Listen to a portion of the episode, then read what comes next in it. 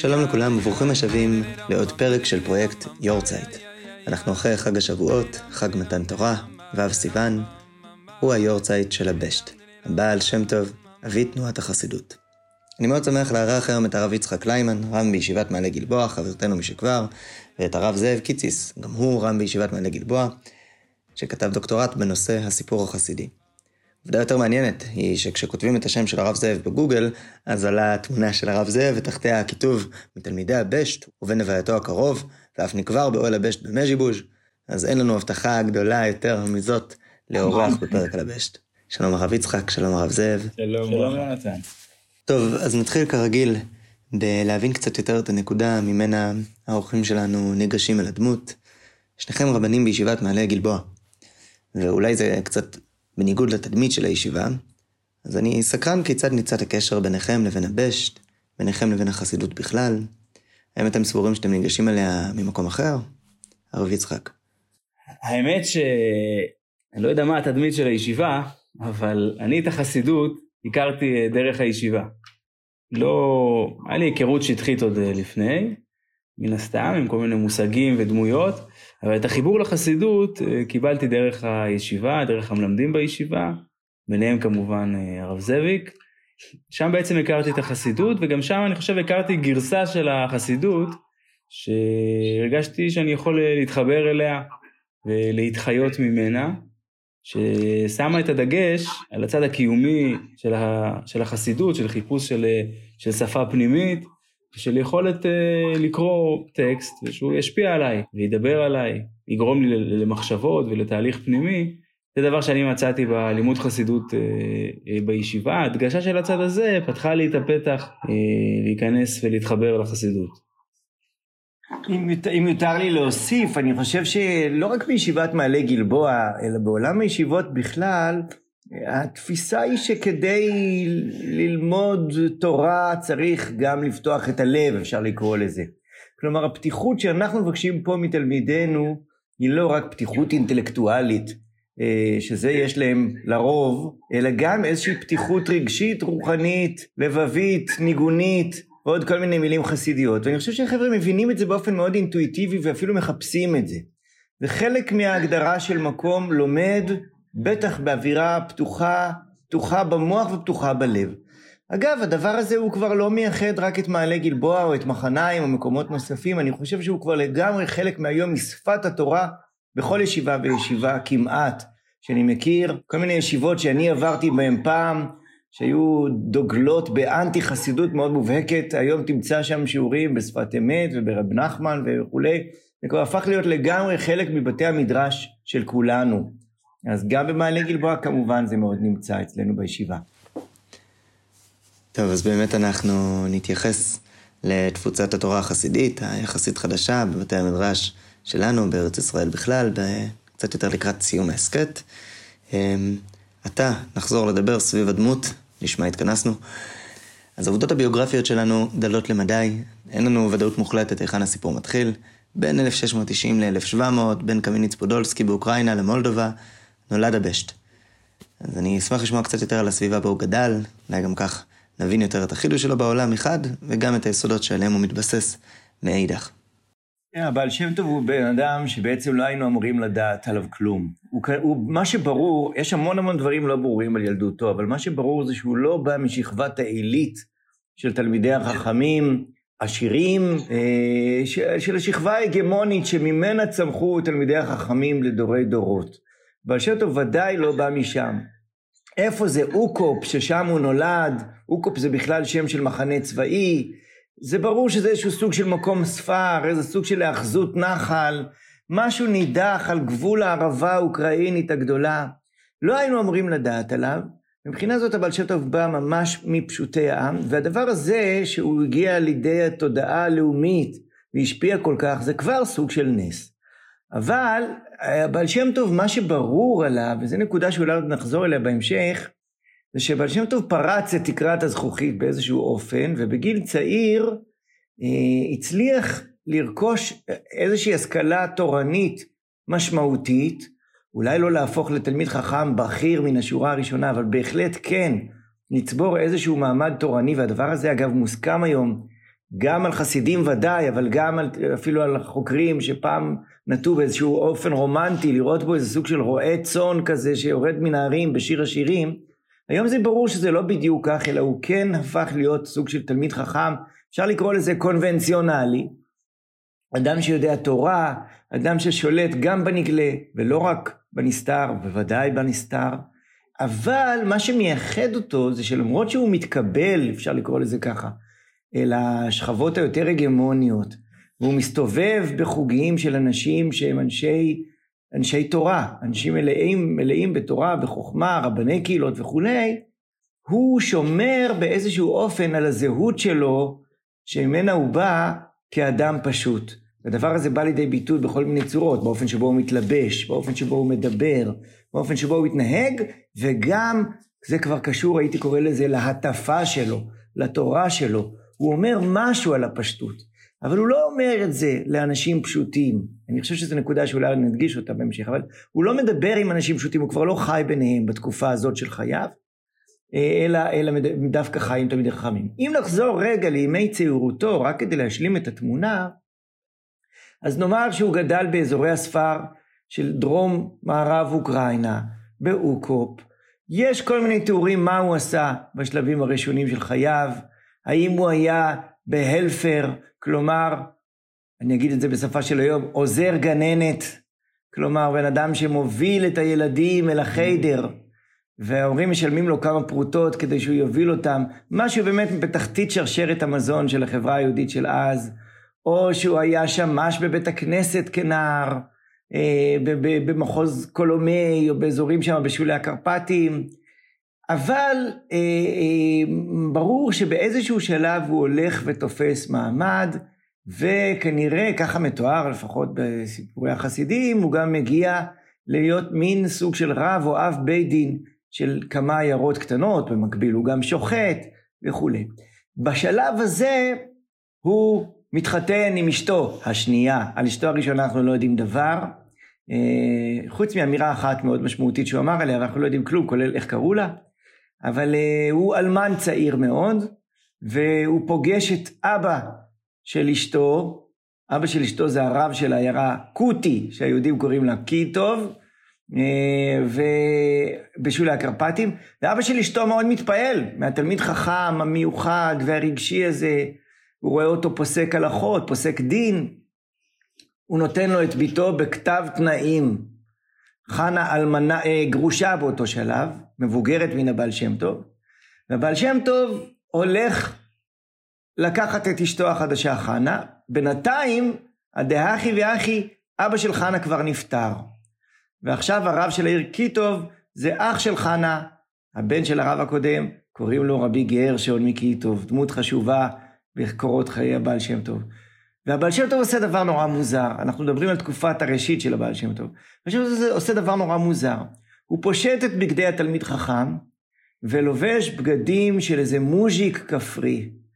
יש תיאור, כן, שהוא לובש אה, מין אדרת שיער, ומשנה את תהלוכתו, משנה את שפת הגוף שלו, ואת צורת הדיבור, זה סוג כזה של בור ועם הארץ כפרי, אני לא יודע לחכות, והוא מגיע וככה הוא דופק בדלת. פותח רבי גרשון, ורוצה לתת איזה פרוטה לעני. אבל העני המוזר הזה, במקום לקבל פרוטה, הוא שולף שטר תנאים, ורבי גרשון פותח אותו וכמעט מתעלף. לא יכול להיות. הבן אדם הזה, אני צריך להפיל את אחותי לפני איש כל כך משונה ומוכה גורל. הוא קורא לחנה, אני מוסיף קצת פרטים מהדמיון, בסדר? אתה מרשה לי? יונתן. חנה יורדת במדרגות, מסתכלת עליו, ומבינה שיש פה קטע. מבינה שזה תחפושת. והיא אומרת, אם אבא אמר, הוא כנראה יודע מה הוא אמר, והיא מסכימה. והחתונה מתקיימת, רבי גרשון כל כך מתבייש בזוג הזה, שהדבר ראשון שהוא עושה זה לוקח סוס, נותן להם סוס ועגלה ואומר עופו לי מהעיניים. ואז מתחילה תקופה ארוכה של התבודדות, תקופה ארוכה שבעל שם טוב ואשתו מתבודדים בהרי הקרפטים, פוגשים אנשים מאוד מאוד, שיהודים לא רגילים לפגוש, שבטי הוצ'ולים כאלה חצי פראיים, ונוצרים מתבודדים, וגנבים, שודדים, אנשים שנמצאים בשולי, בשולי החברה כמובן, ומשם אחר כך הוא יוצא ומתגלה בגיל 36, מגיע אל מז'יבוז' ומתגלה אל חבורת החסידים שבמז'יבוז' ושם מתחילה תקופה חדשה שמסתיים, שזה הבעל שם טוב המפורסם שאנחנו מכירים עד סוף חייו. שני דברים על הדבר הזה. אה, קודם כל, למה הבעל שם טוב התחפש? למה הוא התחפש כשהוא בא ל... ל... כאילו, מה אכפת לך לבוא עם פרק של תלמיד חכם? הרי אתה כבר תלמיד חכם. למה אתה מחליף את בגדיך? זה דבר מאוד עמוק ומהותי בתורת הבעל שם טוב, שאולי ניגע בו. ההתחפשות הזאת, ההסתרה הזאת, ובאיזשהו מקום הניסיון לאתגר אנשים תלמידי חכמים במציאות עממית מאוד, פשוטה מאוד, והוא בעצם בוחן אותם, האם הם בכלל יכולים להתחבר לדבר הזה. וזה קשור גם לנקודה שנייה שאני אומר אותה רק בקוד, ואולי נחזור אליה אחר כך, והנקודה של היותו בעל שם. בעל שם זה הרי המקצוע שלו באותם השנים, המקצוע המרכזי שמפרסם אותו אה, בסופו של דבר, אחרי כל מיני מקצועות אחרים. בעל שם זה אדם שמרפא על פי תורת הנסתר, הוא יודע את שמות, את השיימס, הוא יודע את השמות של הקדוש ברוך הוא, של המלאכים, של כוחות הטומאה, הוא יודע לאחוז בשמות, יש לו שמות והוא משתמש בהם. גם הדבר הזה הוא דבר מאוד מיוחד. אמנם חלק מבעלי השם היו תלמידי חכמים באותה תקופה, היו עוד, עוד בעלי שם. אבל הבעל שם טוב הצטיין דווקא בהיותו בעל שם מאוד מאוד עממי באופיו. אולי עוד נגיע לזה ונפתח את זה קצת, אה, קצת אחר כך. כן, אז בעצם תיארת את החיבור המיוחד שהיה לבשט עם המעמד הפשוט יותר, אבל למעשה אנחנו יודעים שהתלמידים שלו היו תלמידי חכמים ובעלי מעמד בפני עצמם. והשאלה שלי היא, ואולי הפרטים ההיסטוריים שאנחנו כן יודעים לא, לא בדיוק יוכלו להביא לנו מענה מספק עליה, האם יש שלב מסוים שניתן לסמן אותו כמפנה של הבשט? ההפיכה שלו לרב עם תלמידים, חסידים. הרי בהתחלה הוא עשה כמלמד וכשוחט, אז איך זה קרה? אולי גם קצת על הערך המוסף שהוא נתן בכלל לכל אותם תלמידים חכמים שהתחילו להקיף אותו. הבעל שם טוב ניסה בשלב מסוים בחייו להסתופף בחבורות החסידים. ולמי שמופתע, אז זה המקום להגיד שהחסידות הייתה קיימת לפני הבעל שם טוב. היו קבוצות קטנות של חסידים, מה שנקרא חסידים ישנים, או חסידים קדומים, אותם חבורות של יחידי סגולה, של אנשים שעוסקים בקבלה, ואנשים שעוסקים אה, בתורת הסוד, ובכלל ככה מתכנסים אל תוך מין מועדון כזה די סגור, של יחידי סגולה, של צומות ותעניות בדרך כלל, וסיגופים, ומין חצי נזירים כאלה, יהודים. זה, זה, זה דבר שאפיין, והוא חלק מהנוף היהודי לאורך הרבה מאוד דורות, מתקופת המשנה והתלמוד. חסידים הראשונים היו שוהים שעה אחת, תשע שעות בבית הכנסת, מתאר אותם התלמוד הירושלמי. שכן, שעה לפני התפילה, שעה אחרי התפילה, שעה בתוך התפילה.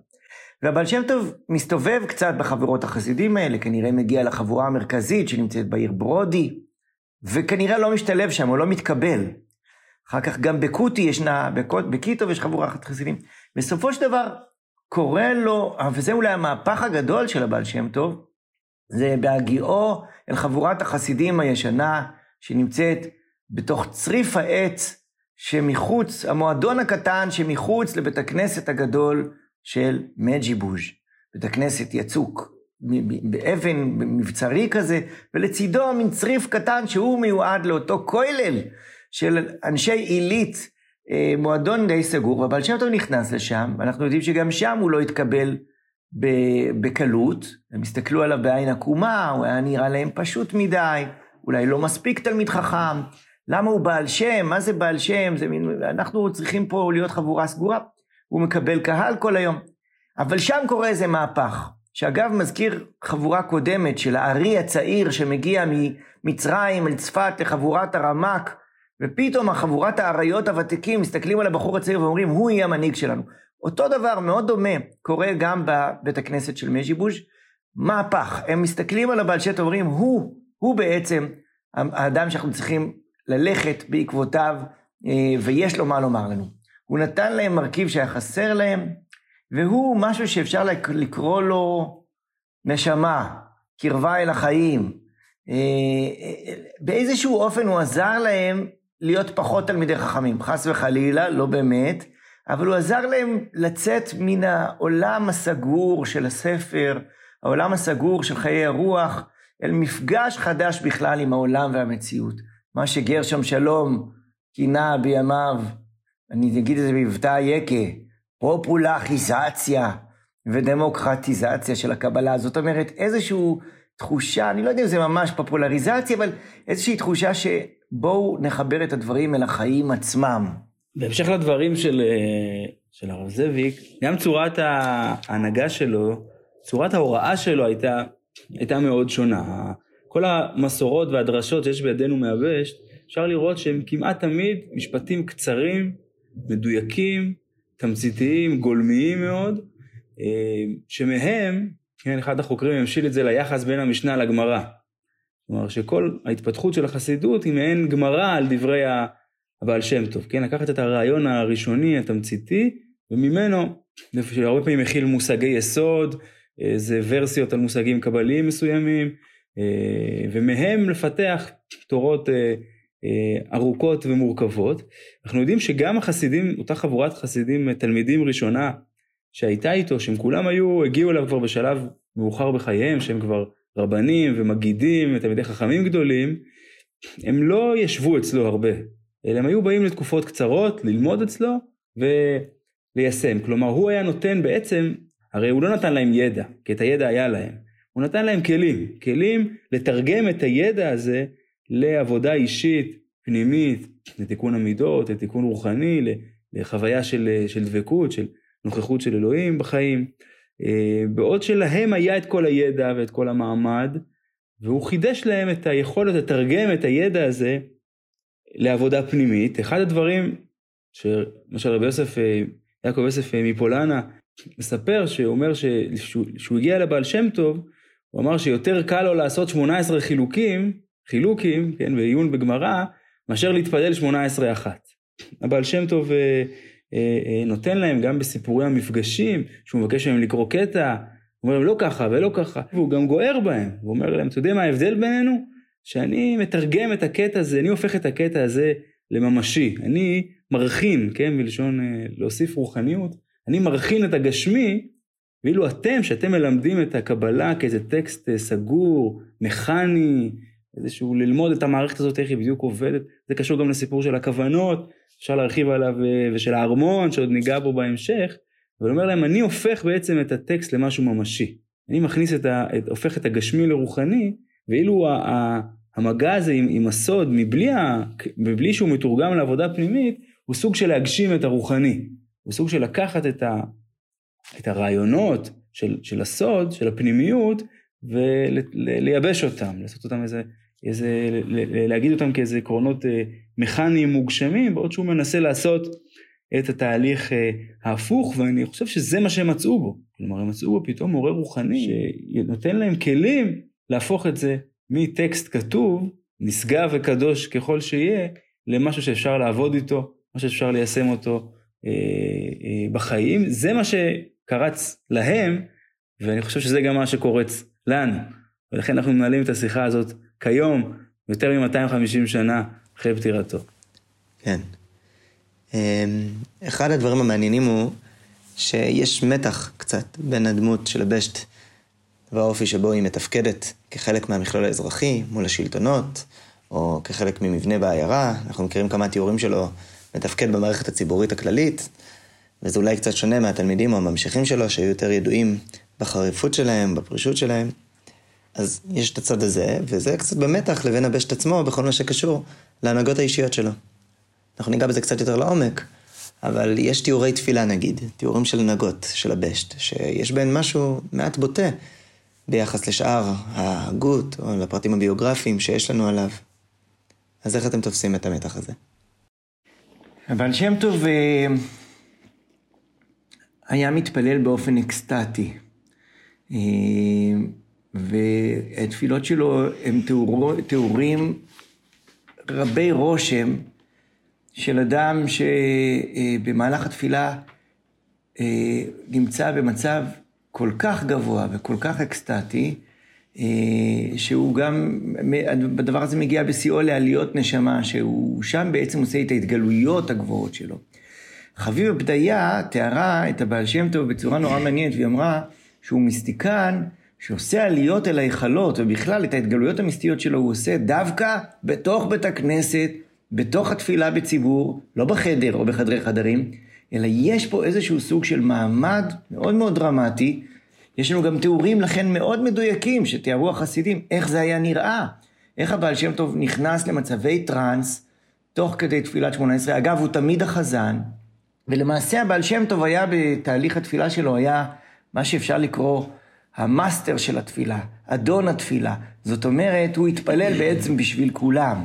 הוא כאילו כמו איזה סוג של טייס שמחזיק את ההגה, והחסידים, תפקידם היה בעצם להחזיק אותו באותם הרגעים. הוא היה המתפלל אה, עבור כולם, אה, ו- וזה שסולל עכשיו איזושהי דרך עליונה. נושאים מאוד גדולים וחשובים. אני רק אגיד עוד משפט אחד בהקשר הזה, אפשר להעריך בזה המון, אבל ככל שלמרות היותו של הבעל שם טוב, מין מקובל שמשתמש בתפילה כאיזה שביל העולה לעולמות עליונים, שביל של יחידים שעולה וככה הוא דרכם עולה להלכות, הבעל שם טוב גם מטיף לתפילה פשוטה ועממית מאוד.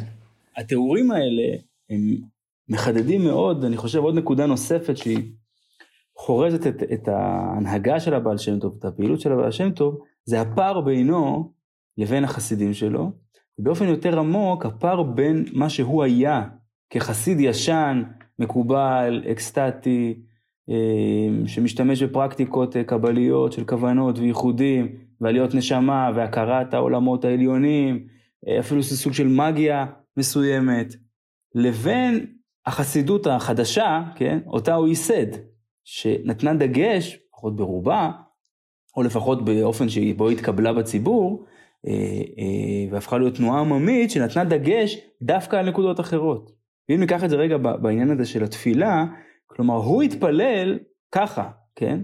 הוא לא התפלל תפילה פשוטה של אה, יהודי שרק פותח את הלב מול השם ומדבר איתו ושופט ומדבר בכנות. כלומר הוא סיפר סיפורים, כן? על הילד שמחלל בחליל, לא צועק את האותיות, ועל היהודי שרץ בשוק ותופס מנחה בחמש דקות לפני השקיעה. והוא מדבר על החשיבות של הכנות ושל התפילה הפשוטה, בעוד שהוא עצמו לא מתפלל תפילה שהיא לא זמינה לכל אחד. שהיא מורכבת, שהיא מורכבת מפרקטיקות ומכוונות וייחודית ומצריכה ידע ומיומנויות, ו...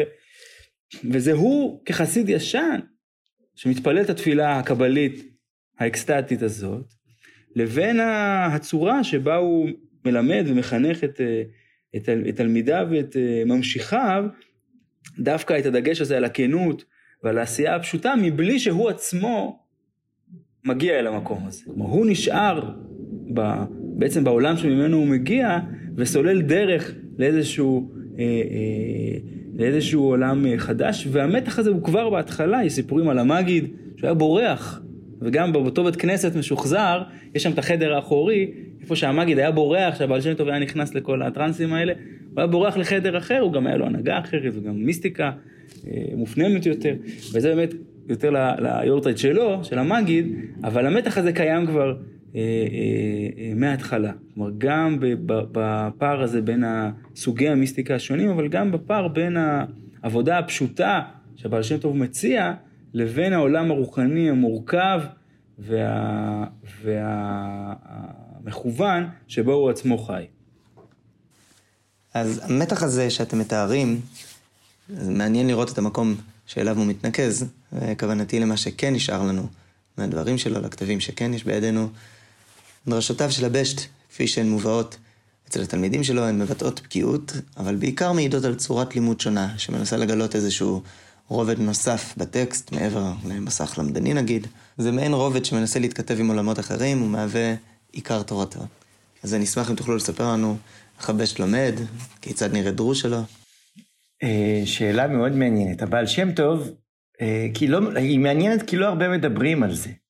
ואני חושב שיש פה אה, חידושים מרתקים, ולא עשו פה מספיק עבודה בלהבין מה בדיוק, איך בדיוק הבעל שם טוב דיבר, מה הוא לימד, מה היה תוכן הדרשות שלו. אני אגיד על זה שני דברים. קודם כל, היה לו טכניקה שהוא פיתח של אה, אה, דרשות קצרות, שיש בהן המון המון המון קסם, והן מאוד חידתיות. עם המון רווחים, זה כמעט שירה. זה כמעט שירת הייקו, אפילו הייתי אומר. אני אתן שתי דוגמאות מאוד מפורסמות לדברים שאמר הבעל שם טוב בדרשות שלו. דרש, אחת מפורסמת, אולי המפורסמת ביותר, צוהר תעשה לתיבה. זו אולי הדרשה המפורסמת ביותר מאת הבעל שם טוב, שתראה להנהיר ולהאיר התיבה. ויש לזה פיתוחים שונים, שלכל מילה יש שלוש, שלוש קומות כמו לתיבה, עולמות ונשמות ואלוהות. התיבה היא מילה, כן? תיבת נוח, תיבה, צוהר תעשה לתיבה, תיבה הופכת למילה, והצוהר, החלון שצריך לעשות בתיבת נוח, הוא איזה סוג של אור שצריך להכניס אל תוך המילה. מה זה אומר? בספר שנקרא בעל שם טוב על התורה, שהוא בעצם מין אוסף מחקרי שעשו חסידים לפני השואה, אה, ובו הם אספו בצורה סינופטית את כל דרשותיו של הבעל שם טוב על הפסוקים. אה, ישנו, זה מסודר לפי פרשת השבוע, אבל כשזה מגיע לפרשת נוח, צוהר תעשה לתיבה, זה הופך להיות כמעט כרך שלם, שגם מקבל כותרת נפרדת, עמוד התפילה, כי יש אין סוף פרשנויות בחסידות לאיך לקרוא את הדרשה הזאת של הבעל שם טוב, צוהר תעשה לתיבה. מה זה אומר להעיר את המילה? האם זה אומר להעיר אותה באיזה רגש? למלא אותה באיזה תוכן רגשי? האם זה אומר להעיר אותה במובן יותר מיסטי, במובן יותר גבוה, ואין סוף פרשנויות. אבל הדרשה הזאת, מה שיפה בה, וכך מדברים על הטכניקה של הבעל שם טוב, שהיא משאירה איזה אוויר פתוח, כן, שם טוב אומר, צוהר תעשה לתיבה שתהיה מאיר ומזריח התיבה. אתה כאילו באיזשהו מקום מבין את זה עוד לפני שהבנת. זה כבר מאיר לך, האמירה של הבעל שם טוב כבר מאירה עוד לפני שהיא מובנת. והדבר הזה חוזר בעוד כל מיני דרשות קצרות שאמר הבעל שם טוב, שזה התחושה שהן מותירות.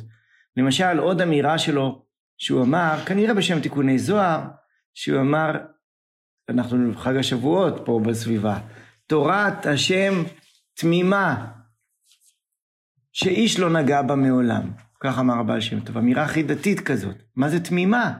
תמימה ואיש לא נגע בה מעולם. מה המשמעות של האמירה הזאת?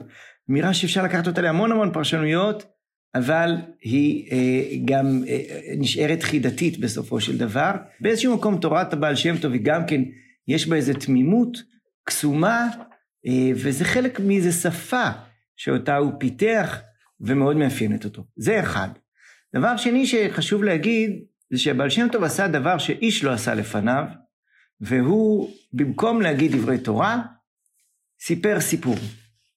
וזה דבר מאוד מאוד מרכזי בדברי, הייתי קורא לזה סוג של מתודה חדשה לגמרי של דרשנות, והיא פשוט לעמוד מול קהל, לספר סיפור, לפעמים סיפור עממי, לפעמים משל, לפעמים אלגוריה כזאת או אחרת, ולא להסביר אותה, שוב להשאיר איזה סוג של אוויר, חידה, אני חושב הרב יצחק עוד רגע יביא לנו איזה משל, הוא, הוא אה, עמוק בעניינים האלה, אבל אה, אה, זה מין טכניקה שהוא עשה ואיש לא עשה אותה לפניו, והמשמעות של זה לגבי מה תפקידו הרוחני של סיפור. עומד הבעל שם טוב מול אה, הקהל, ולא אומר דבר תורה, כמו שנהוג במיטב הישיבות שלנו, אלא מספר סיפור.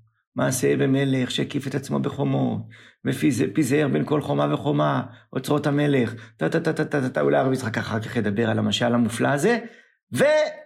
תקיע שברים תרועה, לא מסבירים. זה אחד מהדברים שאותם, הייתי אומר, המציא הבעל שם טוב, ואולי זה אחת ההמצאות החשובות שלו, והדבר הזה קשור מאוד מאוד מהותית לאישיות שלו ולתורה שלו. אני חושב, גם בתוך צורת הלימוד של הבעל שם טוב, יש קצוות שונים. כלומר, מצד אחד יש לו דרשות, שהיום הוא מדבר על מה זה ללמוד תורה לשמה, והוא מתאר איזושהי פרקטיקה של הגעה לחוויה אקסטטית דרך הלימוד, של לדבק עצמו באותיות, ועד שהוא אומר שתורה לשמה זה לשם האות שבא. כלומר, להגיד כל אות כמה פעמים ולהתעמק בכל אות. כלומר, מצד אחד איזושהי חוויה של לימוד מוכוון לחוויה מיסטית, אקסטטית, שהיא זמינה, וזה הגדרה של תורה לשמה, שהיא זמינה באופן טבעי רק ליחידי סגולה שמכירים את הפרקטיקה ואת העבודה הזאת של ללמוד לשם התורה, לשם האות עצמה של התורה, לדבק עצמו באותיות התורה. אה, וזה באמת סוג של הדרכה שהיא רלוונטית אולי לשכבה הגבוהה של האנשים. ומאידך, הוא כמו, ש, כמו שהרב זאביק אמר, הוא מבין את המשמעות גם של הסיפורים, גם של הדיבורים הפשוטים, הוא מבין את הכוח של הסיפור, את המשמעות של הסיפור, אפשר להגיד אפילו באופן מחוייך, שהוא פעם סיפר סיפור, הוא, הוא, יש תיאור כזה, שהוא מדבר עם הנכד שלו, עם הדגל מחנה אפרים, והוא אומר לו, תראה, סיפרתי איזה סיפור, והוא ככה עם המלך ועם הזה ועם הזה ועם הזה, ואז בסוף הוא שואל אותו, נכון שזה סיפור יפה? מעשה נאה סיפרתי? כן, אז אתה אומר, רגע, אבל אתה מתאר פה חיזיון, אתה אומר פה משל רוחני, מה זה חשוב האסתטיקה של הסיפור, מה זה חשוב אם זה מעשה יפה?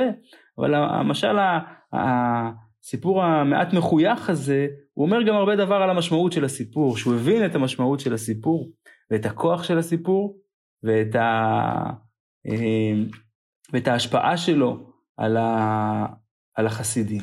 ויש לו אפילו עוד אמירה אחרת שהוא, אה, תולדות יעקב יוסף מצטט אותו, לגבי הווי מתאבק באפר רגליהם של תלמידים ושותה בצמא את דבריהם, הוא אומר דבריהם של תלמידי חכמים זה דבריהם שלהם, לא דברי תורה ומוסר, שזה של התורה, אלא שיחת חולין של תלמידי חכמים שצריכה לימוד, כמו שגמרא אומרת, והוא מושל מזה משל, המשמעות של המשל הייתה שלפעמים אתה צריך להשתמש אפילו באפר, אפילו באבק, כן, על איזה מלך שאמר לאוהב שלו, שלימד אותו איך משתמשים באפר, איך מפיקים מהאפר כל מיני דברים, והוא לא הבין למה הוא מלמד אותו את זה, ואז פעם אחת הוא נתקע בלי כלום ונשאר לו רק את זה, ואז הוא החיה את עצמו מזה, והוא נזכר, אמר, אה, עכשיו הבנתי למה, אה, למה המלך אמר לי ללמוד את זה. הוא אומר, ומתאבק באפר רגליהם, כן, שותה בצמא את דבריהם, את הדברים שלהם. כי לפעמים, אומר, שום דבר לא יחזיק אותך. חוץ מהדברי חולין של תלמידי חכמים ששמעת, הדבריהם הזה, האפר הזה, האבק הזה, ש...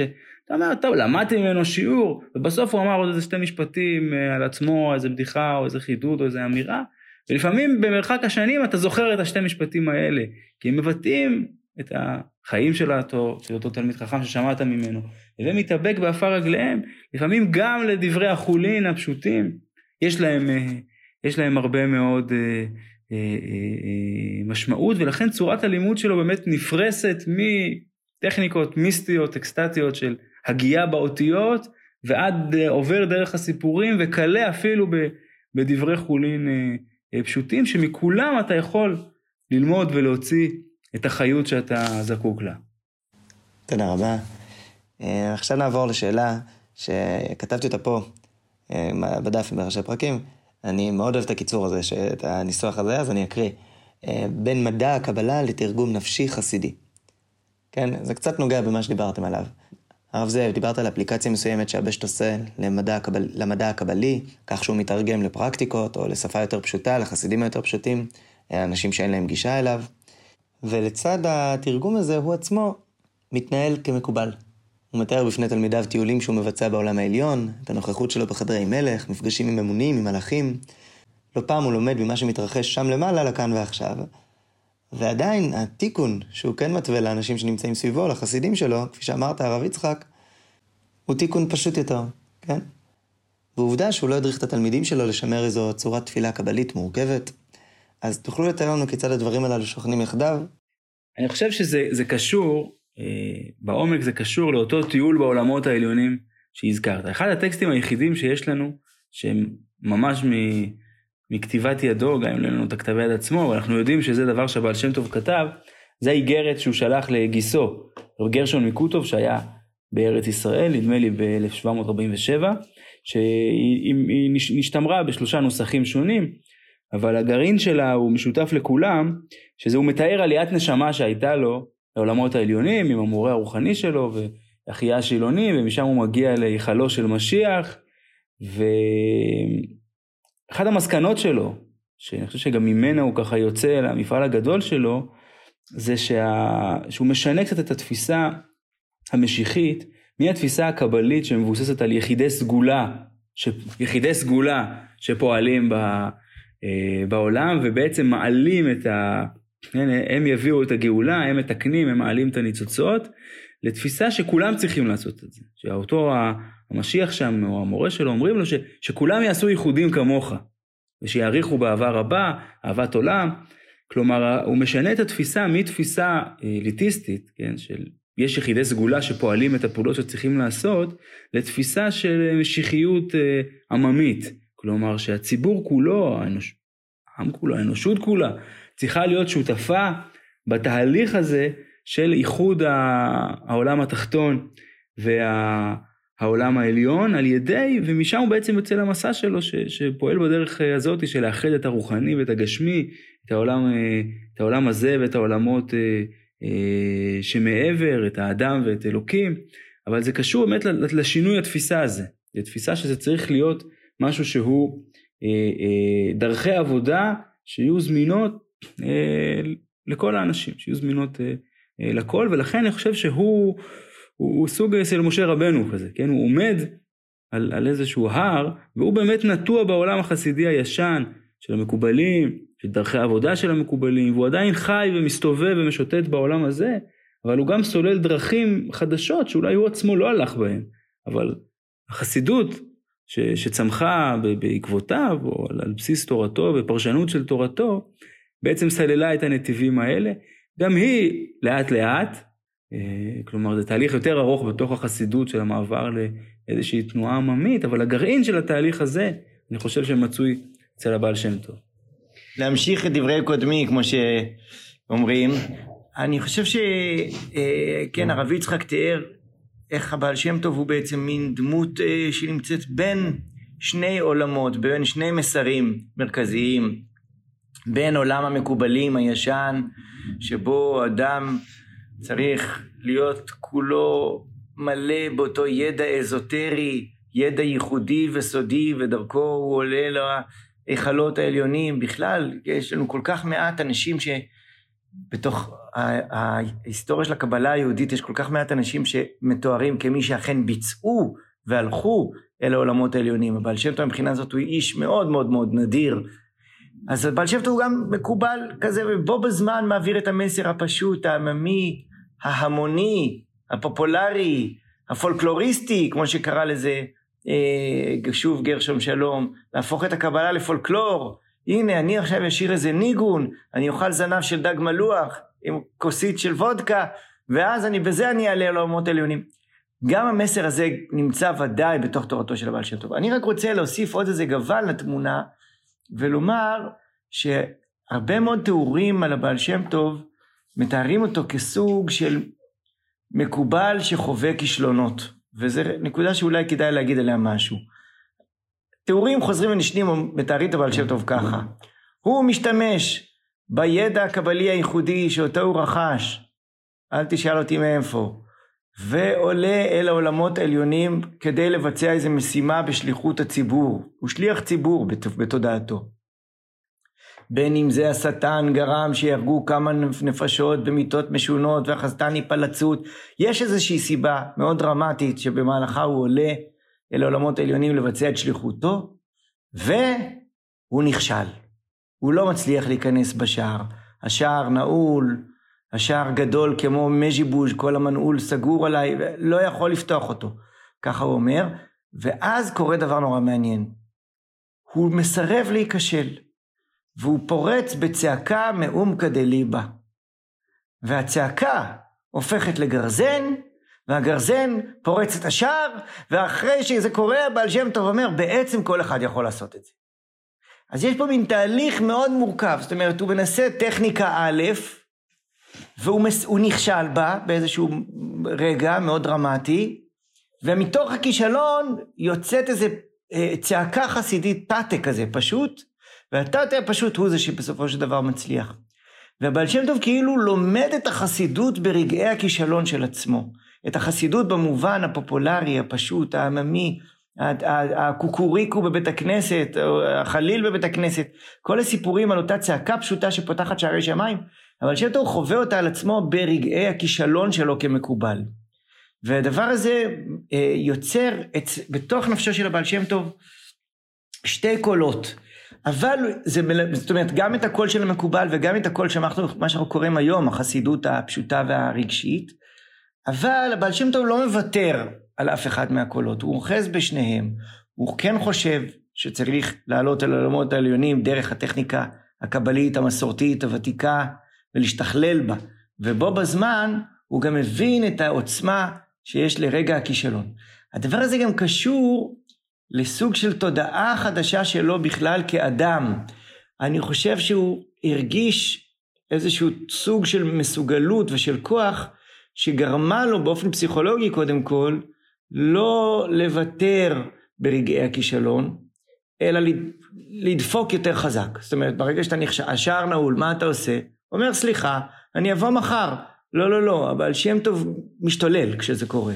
הוא, הוא צועק, הוא מרים גרזן על הדלת, הוא, הוא, הוא פורץ את כל המבנה, אה, הוא, מנסה, הוא מרים גרזן על כל המבנה ההיכלי. והדבר הזה הוא מאוד מאפיין אותו, וזה כבר אומר משהו על האישיות של האדם הזה, על הכריזמה שלה, על הנואשות שלה, וגם על תחושת הכוח וה, והקונפידנטיות, הביטחון, שהאדם הזה הביא, לא רק באופן אישי שידר בעצמו, אלא גם הביא אותה לדעתי לתודעה של העם היהודי בכלל. אולי בלב המהפכה של הבעל שם טוב נמצאת התודעה הפסיכולוגית שלו הזאת, ואולי כדאי להעריך על זה קצת.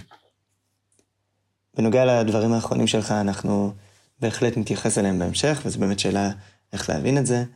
אה, בינתיים, ברשותך, נחזור לעוד נושא שקשור בהגות עצמה, וקצת בהמשך גם לכיוון האחרון שדיברנו. אה, המקום שבו זה מגיע בעבודת המידות, זה דבר מאוד ידוע בחסידות עבודת המידות, וזה מעניין ביחס לבשט, שיש לו מצד אחד אה, הקפדה, ממש קפידה, על תודעה שהוא מכנה תודעה דמיונית של האדם, תודעה שמעניקה ערך וחשיבות לרצונות שלו. הנועם מגדים, התלמיד שלו מביא בשמו ציטוט, בכל מה שהאדם יותר בקדושה, תתרבה יותר מידת הענווה. אדם לא צריך להיות מרוכז ככה בעצמו. אבל תחת זאת, אנחנו כן רואים כיצד הוא מעלה במקומות אחרים, והם לא מעטים, את ערכה של ההקשבה של האדם לנעשה בנפשו, במחשבות שלו, ברגשות שלו. המודעות הנפשית זוכה אצלו להעצמה. תלמידו התולדות יעקב יוסף אומר, קיבלתי ממורי שיש באדם עשר ספירות כי הוא עולם קטן. זו הקבלה של ממש בין המדע הקבלי לעולם הנפשי של האדם. ואיך הדברים הללו מסתדרים ביחס לעבודת המידות? איזה עבודת מידות נוצרת מהמדע של שני העקרונות האלו זה מול זה? במיוחד לנו כשאנחנו חושבים על הדמות של הבשט. תפיסת תיקון המידות והענווה של הבעל שם טוב היא בעיניי השלכה ישירה של התפיסה האימננטית שלו, של אה, נוכחותו, נוכחות של השם בכל דבר ב, במציאות, שזה אולי החידוש המרכזי של הבעל שם טוב, שמרוב שהוא פשוט אפילו לא עמד, לא, אפילו לא הזכרנו אותו, אה, שיש לו כמובן את ההשלכות על עבודה בגשמיות, בעלת מחשבות זרות והתנגדות לסיגופים ועוד הרבה דברים, אה, ועוד הרבה דברים אחרים. וגם עבודת המידות היא מושפעת מהמקום הזה. כלומר, התפיסה של הענווה היא נובעת מתוך, אה, מתוך אמונה ש, שאלוקים נמצא בכל נברא. יש נוכחות אלוקית בכל נברא. וממילא, אני חושב שזה מוליד את שני הפנים שתיארת. כלומר, מצד אחד, אם הקדוש ברוך הוא נמצא בכל נברא, אז הוא גם נמצא בתוכי. ולכן יש משמעות ויש חשיבות לדברים שאני מרגיש, לדברים שאני חווה, לדברים שאני חושב. יש לו ממרה אחרת על דע מה למעלה ממך. כן? מה שלמעלה ממך הוא. כלומר, אתה יכול אה, דרך מה שקורה אצלך, לראות אפילו מה שקורה למעלה. זה סוג של מבשרי חזה אלוה כזה, כן? מבשרי, מליבי, מרגשותיי, ממידותיי, אני רואה את מה שקורה למעלה. וזה נותן המון חשיבות להקשבה עצמית, אה, אה, לפיתוח של עולם פנימי, שאדם צריך להיות מודע אליו וקשוב אליו. אבל מהצד השני, בה בעת זה גם מונע מאדם להפוך את עצמו להיות מרכז היקום, כי הנוכחות האלוהית שנמצאת בכל נברא היא נמצאת בך, אבל היא נמצאת גם בזולת. וממילא גם לזולת יש מקום, וגם את הזולת צריך לכבד, וגם את הזולת צריך לראות, וגם את הזולת צריך לאהוב, ו, אה, ומתוך זה הוא מצמיח את עבודת התיקון, אה, אה, תיקון המידות שלו, שיש בה גם מודעות עצמית אפילו קצת חריפה. יש משל המראה המפורסם, כן, ש... שאתה רואה משהו רע במישהו אחר, זה בעצם סוג של מראה שעומדת מולך. הוא השתמש בזה אפילו בהקשר היסטורי, אה, כמו שהרב נתנאל אדרברג מעריך על כך בספרו המצוין אה, סוד הדעת, אה, שבעצם גם ה... היה לו ביקורת על הצורה שבה ההנהגה הרבנית התמודדה עם הפרנקיזם, שזה הגלגול רדיקלי של השבתאות שהיה בפודוליה בתקופה פחות או יותר קצת לפני איפשהו באמצע המאה ה-18, אה, כלומר הראייה שלי של דברים רעים אצל הזולת היא בעצם הצפה או שיקוף של משהו מזה, לא בהכרח אותו דבר כמובן, שנמצא בתוכי ולכן זה דווקא מדליק אותי ולכן זה דווקא מציק לי שאני רואה את זה כי בעצם אני רואה איזושהי בבואה מסוימת אה, אה, של עצמי. עכשיו, ופה יש בדיוק את שני הדברים האלה. כלומר, מצד אחד מודעות עצמית, כן? עובדה שזה מעורר בי כעס, היא מוליכה אותי לאיזושהי הקשבה עצמית בתוכי, אבל זאת הקשבה עצמית שלא באה רק לטפוח לי על השכם ולאשר את הדברים שאני מרגיש וחושב, כי אלוהים נמצא בתוכי, אלא היא דווקא זאת שגם אומרת לי, תסתכל בתוך עצמך, תעשה את העבודה של התיקון שאתה צריך לעשות, לאור המראה שהזולת מציב בפניך. אמ, אני חושב, אם יותר לי להגיד, שבהמשך לדברים החשובים שאמר הרב יצחק, אני חושב שהבעל שם טוב אה, מנסה ליצור אישיות חדשה. אה, מעבר לשאלה של איך לתקן את המידות, אה, מתחבר לדברים שאמרתי קודם, אני חושב שהוא מנסה ליצור אישיות שאולי קצת בשונה בעצם ממה שהרב יצחק אמר, אישיות שמודעת לכוחה לא במובן, אני חושב שהוא כן מחזיר את האדם אל עצמו, ולא רק אה, אה, אה, אה, במובן של איזושהי הכרת המציאות שסביבך ככולה אלוקות. אגב, אני לא בטוח שהאימננציה שעליה מדברים עם הבעל שם טוב, על הבעל שם טוב, הוא ודאי סבר שלית אתרת פנוי מיני, אבל אני חושב שהחוויה של האימננציה שלו היא קצת אחרת, אולי נדייק את זה קצת אה, אה, בהמשך, אבל, אבל בכל אופן, אני מרגיש שעיקר החידוש במרחב הנורמטיבי של איך להתנהג, איך, מה לעשות ומה לא לעשות, אה, מרחב של המידות, אה, זה באמת תחושת הכוח שהכניס הבעל שם טוב לאישיות היהודית החלשה של אותם ימים.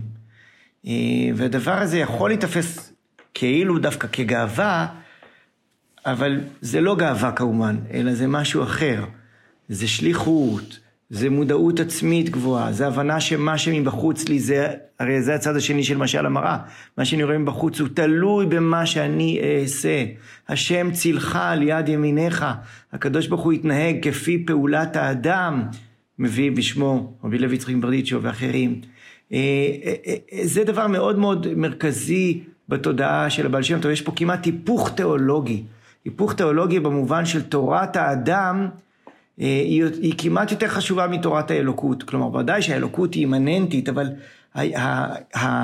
האופן שבו הבעל שם טוב מילא את חשיבות של נפשו של האדם ומסוגלותו של האדם, לדעתי הוא אפילו יותר חשוב מאשר מה שהוא עשה במובן התיאולוגי, לדעתי. אה, והבעל שם טוב אומר לאדם, אתה פועל, אתה יוזם, אתה עושה פעולה והקדוש ברוך הוא עושה אחריך. המציאות כולה מושפעת מהפעולה שלך. אני מדמיין את הבעל שם טוב כגיבור מלחמה. יש לו מנטליות שלא הייתה לנפש היהודית קודם לכן, ואני חושב שבזה הוא יצר מהפכה אה, מאוד מאוד גדולה, והיא כמובן גם משפיעה לא רק על הממד המוסרי, אלא גם האופן שבו האדם עומד ב, ב, ב, בעולם הדתי שלו אל מול אלוהים. אתה לא, ואני חושב שבזה אולי סוד ההצלחה של הבעל שם טוב, וסוד ההצלחה של החסידות לדורי דורות. בזה שהבעל שם טוב אומר, לא נולדנו, לא באנו לעולם כדי להיות פיונים קטנים שנקבל מדבקות של הצטיינות על זה ש... שהיינו עבד טוב למלך. לא, זה לא הסיפור. באנו לצעוק, באנו לתת את קולנו, באנו לבטא את מי שאנחנו. הבעל שם טוב הוא אדם שמבטא את עצמו רגשית בצורה מאוד עזה. הוא בוכה, הוא צוחק, הוא, הוא מתבדח, הוא מתייפח. זה אדם שהעולם הפנימי שלו הוא נושא מבחינתו, ובזה הוא יוצר אדם חדש, אפשר לקרוא לו היהודי המודרני הראשון. היהודי המודרני, ההומניסטי הראשון, במובן של זה שהוא לא תופס את עצמו כעבד של אף אחד, אלא כאדם שרוצה לפעול מתוך אהבה, כלומר מתוך חיבור, מתוך הזדהות, מתוך התשוקות הפנימיות שלו, ובזה הוא יוצר מנטליות חדשה שמשפיעה גם על תורת מוסר וגם על תיאולוגיה שלמה. טוב, אז uh, עובדה היא שבימינו מעיינות החסידות מתפשטים בבתי המדרש הדתיים-לאומיים, גם באלו שמדגישים יותר את הזיקה הלאומית, וגם, ובדרך שונה כמובן, בבתי המדרש שיותר מדגישים את הזיקה למודרנה. חסידות זה דבר נפוץ, כבר מבקר הספרות ברוך קורצווייל השתמש במטבע הלשון המבדר, בשט סלר, כן? זה דבר שתופס, זה בשט סלר. ובאמת זו שאלה איפה החסידות פוגשת אותנו עכשיו. נוצרים סדרי לימוד שונים לגמרי, והטקסטים עצמם נלמדים מפוזיציה נפשית מאוד שונה מזו בה הם נכתבו. אני סקרן כיצד אתם תופסים את ההתפשטות הזאתי כיום. את המקום שלה בבתי המדרשות, או באירועי יהדות טרנדים ממותגים שכאלה, כן? רק עכשיו יצאנו משבועות. ובכלל, איך אתם מבינים את הפער שבין החסידים הישנים הללו לבין החסידים החדשים של ימינו? אולי נרחיב פה קצת גם סביב, ה... גם סביב המונח החדש שניתן לכך, נאו-חסידות, אם תוכלו. אני אשתף אותך בשיחה שיש לי הרבה מאוד עליה עם הרב יצחק, שאנחנו הרבה מדברים על זה, על המילה הזאת שנקראת נאו-חסידות, שהזכרת לפני רגע, והיא מעוררת הרבה מאוד עדים ודיון אה, בינינו. אני, אני אחשוף מיד ואומר שאני מאוד מתנגד למילה הזאת נאו-חסידות, והכרזתי עליה מלחמה רשמית לפני כמה שנים, ובזה אולי אני קצת מסתבך עם כמה מחבריי הטובים, ש, שמאוד מאוד אה, רואים את עצמם חלק מהכותרת הזאת. אה, אני חושב, ו, וזה לב העניין, זה עומד בלב הנקודה שעליה אתה שואל, והשאלה אם אנחנו נאו-חסידים או לא, קשורה לשאלה עד כמה אנחנו מרגישים שאנחנו לא, אה, אה, אין, אין cut, אין פער בלתי ניתן לגישור בינינו לבין אותם מה שקראת החסידים הראשונים, או תנועת החסידות, או המהות החסידית בכללה.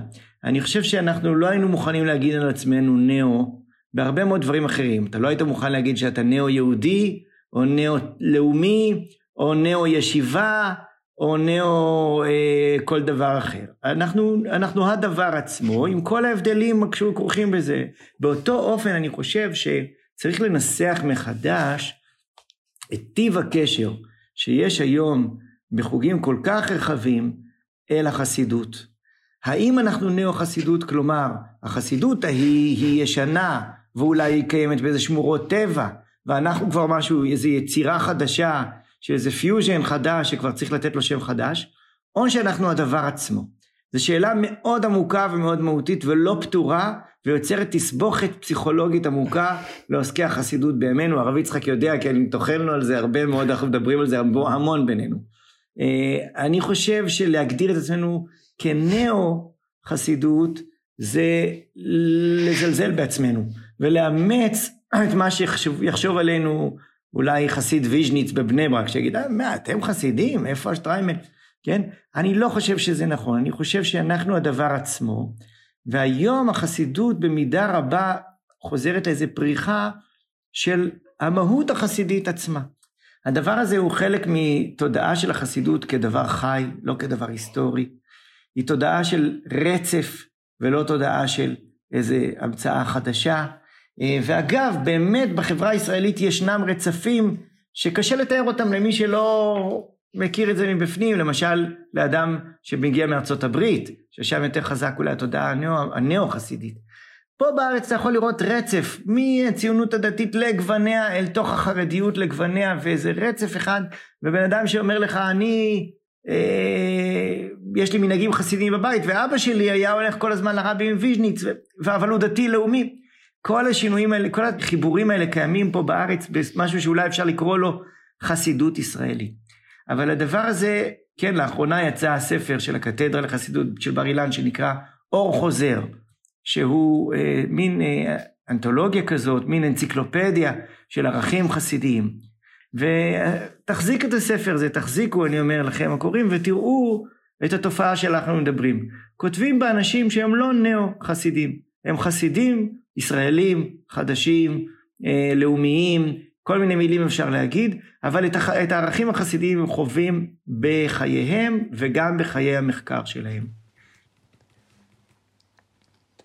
אני מבין את מה שאתה אומר, ועם זאת, אולי קצת קשה שלא לחשוב שבסוף החסידות היא בהחלט ענף תרבותי סוציולוגי עם היסטוריה מובחנת משלו.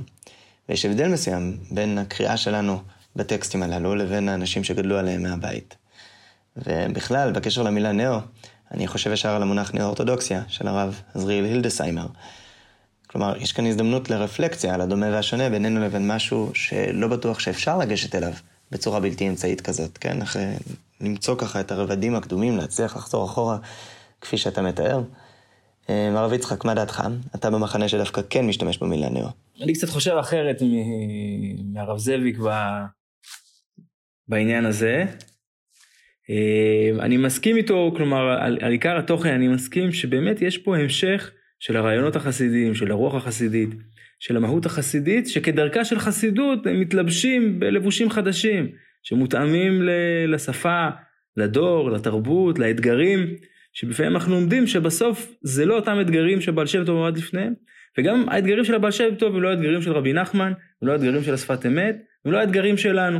וכמו שההגות החסידית ידעה, יש איזשהו מחנה משותף רעיוני ושורשים משותפים, אבל לפתח מענים שונים ומגוונים שמותאמים לצורכי הדור, אנחנו בהחלט המשך של הדבר הזה. אני כן חושב, וכאן יש לי קצת מחלוקת, שה... כלומר, ההסתייגות מנאו-חסידות היא קשורה למושג הזה בארצות הברית, שהוא קשור יותר בדייקה לעניין לא אורתודוקסי, מול שם בעניין הזרמי שם, אבל כן אני חושב שלא כהפרדה אה, אנכית, אלא אופקית. כלומר, אה, אני חושב שהחסידות החדשה או החסידות הישראלית, זה יותר בא להפריד בין אה, הרעיונות וההגות החסידית, כולל מעין איזה תת מגזר שזה מייצר סביבה, זה בא להבדיל אותה אולי מהחסידות הסוציולוגית של הציבור החרדי החסידי, שזה בעצם גם בא לומר שיש פה איזושהי אמירה של אנחנו לוקחים את הרעיונות החסידיים, אבל לא בהכרח את המבנים הסוציולוגיים, הקהילתיים, הסיפור של הצדיק שלא נגענו בו בכלל והוא סיפור שלם בפני עצמו, ואנחנו מייצרים, אה, ממשיכים את, את הדרך החסידית, גם ב... לא אבל עם כל החבילה הסוציולוגית, וגם עם לא כל החבילה הרעיונית בהכרח, עם, עם השמרנות שזה נלווה אליה, עם השימור המוסדות שזה נלווה אליה, ש, שכפי שאנחנו רואים בחסידות הסוציולוגית, אה, אה, של היום, אבל בעיניי זה מעשה מאוד חסידי.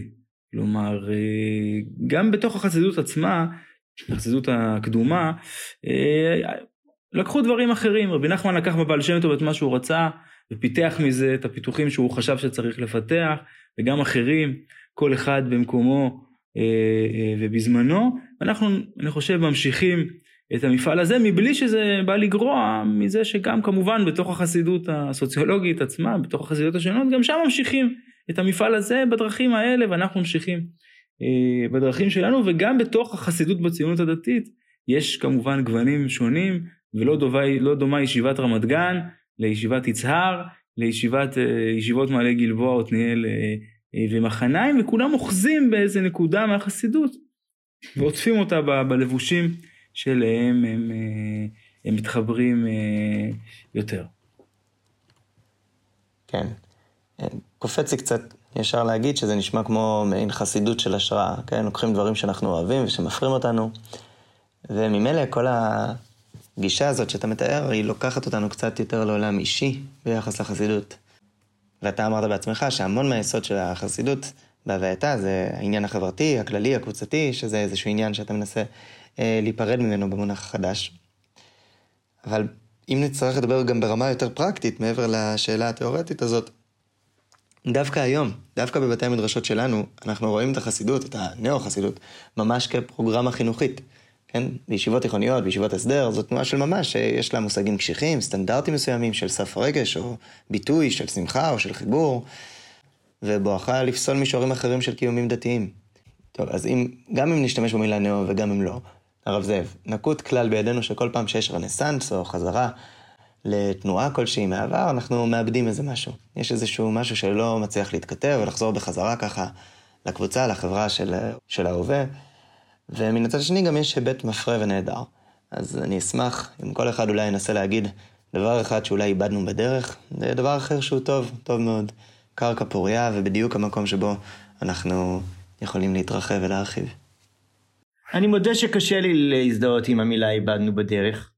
אני מרגיש שאנחנו נמצאים בטיפול שהוא תרפויטי, ואנחנו עוברים פה תהליך, אה, תהליך גדול של תיקון, אה, אז להגיע לשלב שבו אני אומר מה איבדתי בדרך, איבדתי אולי איזשהי סוג של סיסמתיות כללית כזאת, כלל ישראלית כזאת, שאני חושב שהפריחה החסידית קשורה גם למיתון של הקול המשימתי, ההתיישבותי, ופתאום נוצר איזה צורך של אנשים לחזור גם קצת לאיזה רוך של יהודי, אולי אני אהיה קצת בוטה ואני אגיד לרוך הגלותי, קצת, קצת פתאום אנחנו גם משלימים עם הקול הזה, נהיינו קצת פחות אה, אה, אה, עם איזשהו סוג של אגרסיביות פלמחניקית שבין התנ"ך לפלמח, אנחנו מבינים שיש פה עוד גוונים וגווני גוונים שאנחנו צריכים לאסוף מתוך ההיסטוריה הארוכה שלנו, והדבר הזה בא ממקום יותר שלם. אני רואה בזה תהליך של ריפוי, אני רואה בזה תהליך של תיקון.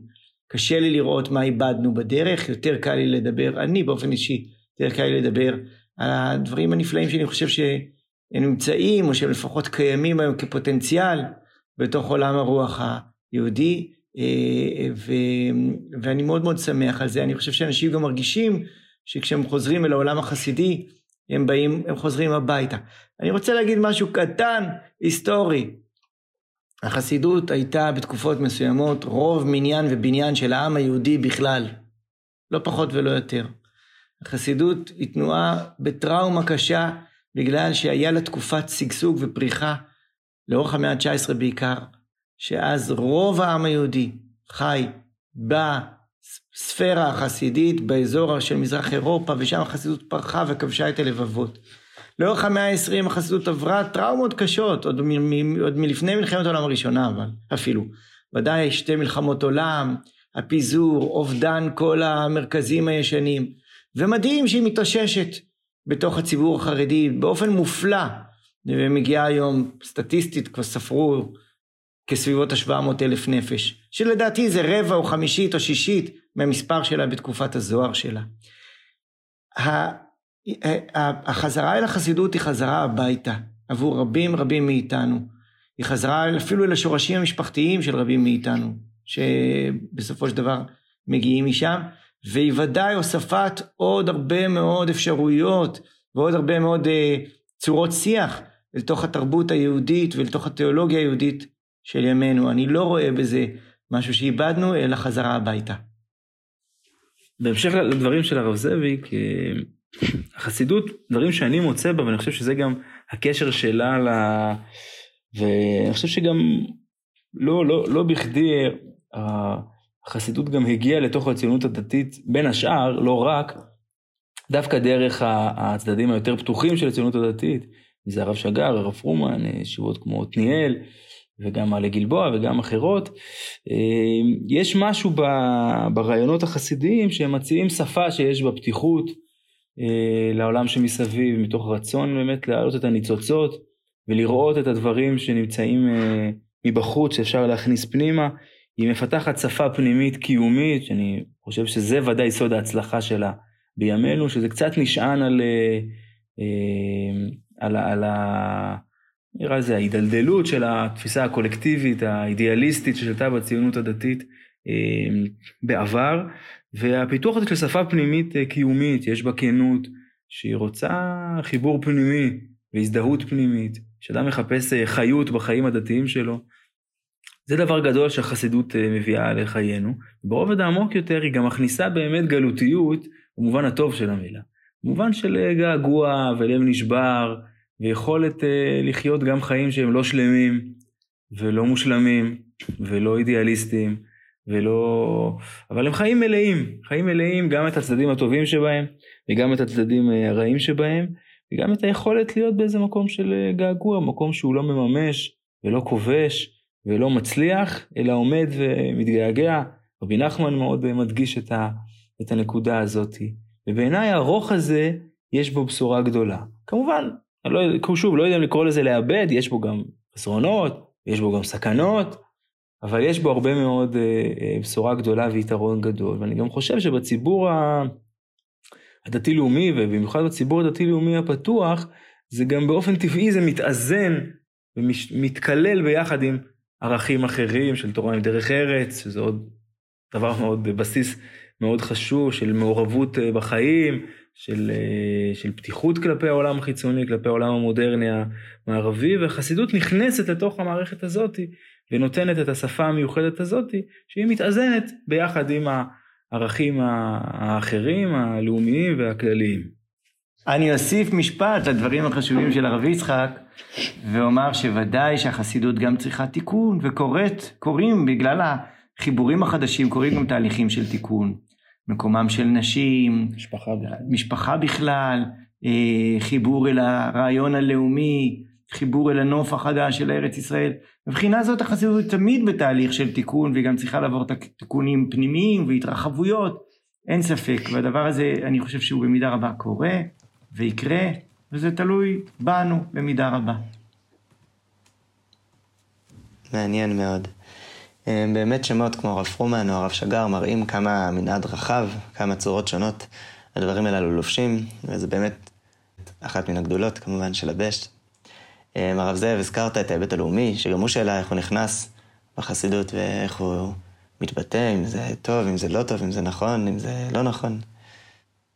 צריך להכיר בכך שיש לתנועה הזאת, לחסידות, לנר חסידות, עכשיו נקרא לה המון כוח, המון תנופה. ודברים כאלו תמיד מעוררים למחשבה, לרפלקציה, ואפשר לדבר על זה המון. אבל אנחנו נעבור עכשיו באמת לסיום, לפינה הקבועה שלנו. בכל, בכל פרק של פרויקט יורצייט אנחנו מבקשים מהאורחים שלנו להביא איזו פסקה ככה, משהו שהם אוהבים, במיוחד מההגות של היהודי שבה אנחנו עוסקים. אה, נשמח לשמוע מה הבאתם לנו. אני בחרתי בקטע קצר, שהוא אפילו לא ממש מהבעל שם טוב, אלא דברים שרבי נחמן מוסר על הבעל שם טוב. וסיפר שהבעל שם טוב, זיכרונו לברכה, אמר פעם אחת וורטל. אמר איזה מילה קטנה, איזה חידוד. והיו מחייכים בעולם האצילות. היינו שהביא שמחה גם בעולם האצילות. עד שגם שם היו מחייכים על ידי הוורטל שלו, כן? התיאור הזה של תורת הבעל שם טוב, שהיא מביאה שמחה וחיוך גם בעולם האצילות. כמובן שגם בעולם שלנו וגם בעולם האצילות, אני חושב שככה האמירה המחויכת הזאת של אה, רבי נחמן על, אה, על זקנו הבעל שם טוב, היא, היא, היא ממצה באמת את הנקודה הזאת, שהתורה של הבעל שם טוב היא מביאה הרבה דברים.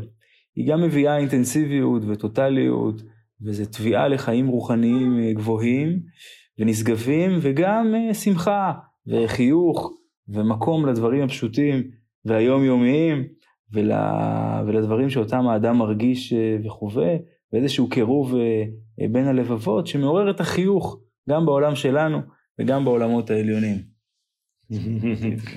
איזה יופי, השמחה של הבעל שם טוב, היא באמת, לא דיברנו מספיק על זה, אבל זה דבר נפלא. אני אביא טקסט שיוסיף על השמחה עוצמה, ושזה רעיון שהזכרתי אותו גם קודם, וזה טקסט קצר שאני אומר אותו כרגע מן הזיכרון, אבל הוא בעיניי מאוד דרמטי ולא קיבל מספיק תשומת לב.